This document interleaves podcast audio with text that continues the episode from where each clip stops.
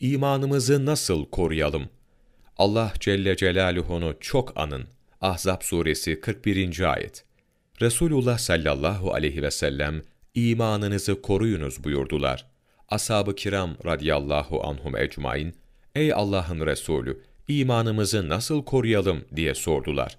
Resulullah sallallahu aleyhi ve sellem, La ilahe illallah kelime-i tevhidini çok zikretmekle buyurdu.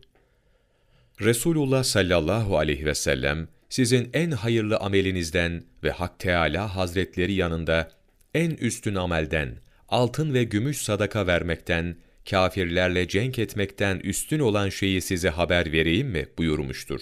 Ashab-ı kiram radiyallahu anhum ecmain, ey Allah'ın Resulü, haber ver dediler. Resulullah sallallahu aleyhi ve sellem, Allah Celle Celaluhu'nu çok zikredin buyurdu.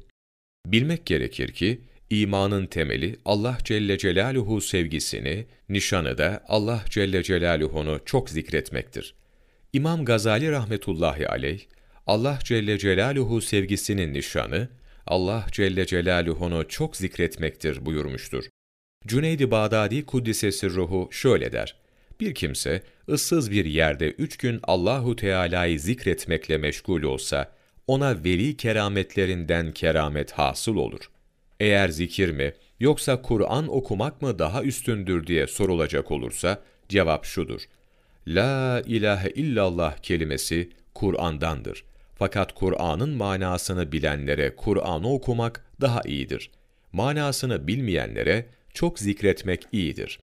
Zikri sessiz mi yoksa sesli mi yapmak daha iyidir sorusuna cevapsa şudur. Kur'an'ı sesli okumak başlı başına bir ibadettir. Fakat zikri açık bir şekilde yapmanın tesiri fazladır. Şunun içindir ki Allahu Teala bazı gönülleri günah işlemekle taşa benzetmiştir.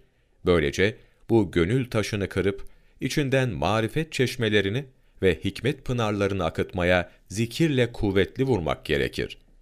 Nakledildiğine göre Resulullah sallallahu aleyhi ve sellem açıktan zikretmiş ve şöyle buyurmuştur. Kim cennet bahçelerinden bir bahçeye girmek isterse zikir halkasına girsin. Yazıcıoğlu Ahmet Bican, Envarül Aşıkin, sayfa 392, 393, 3 Ekim Mevlana takvimi.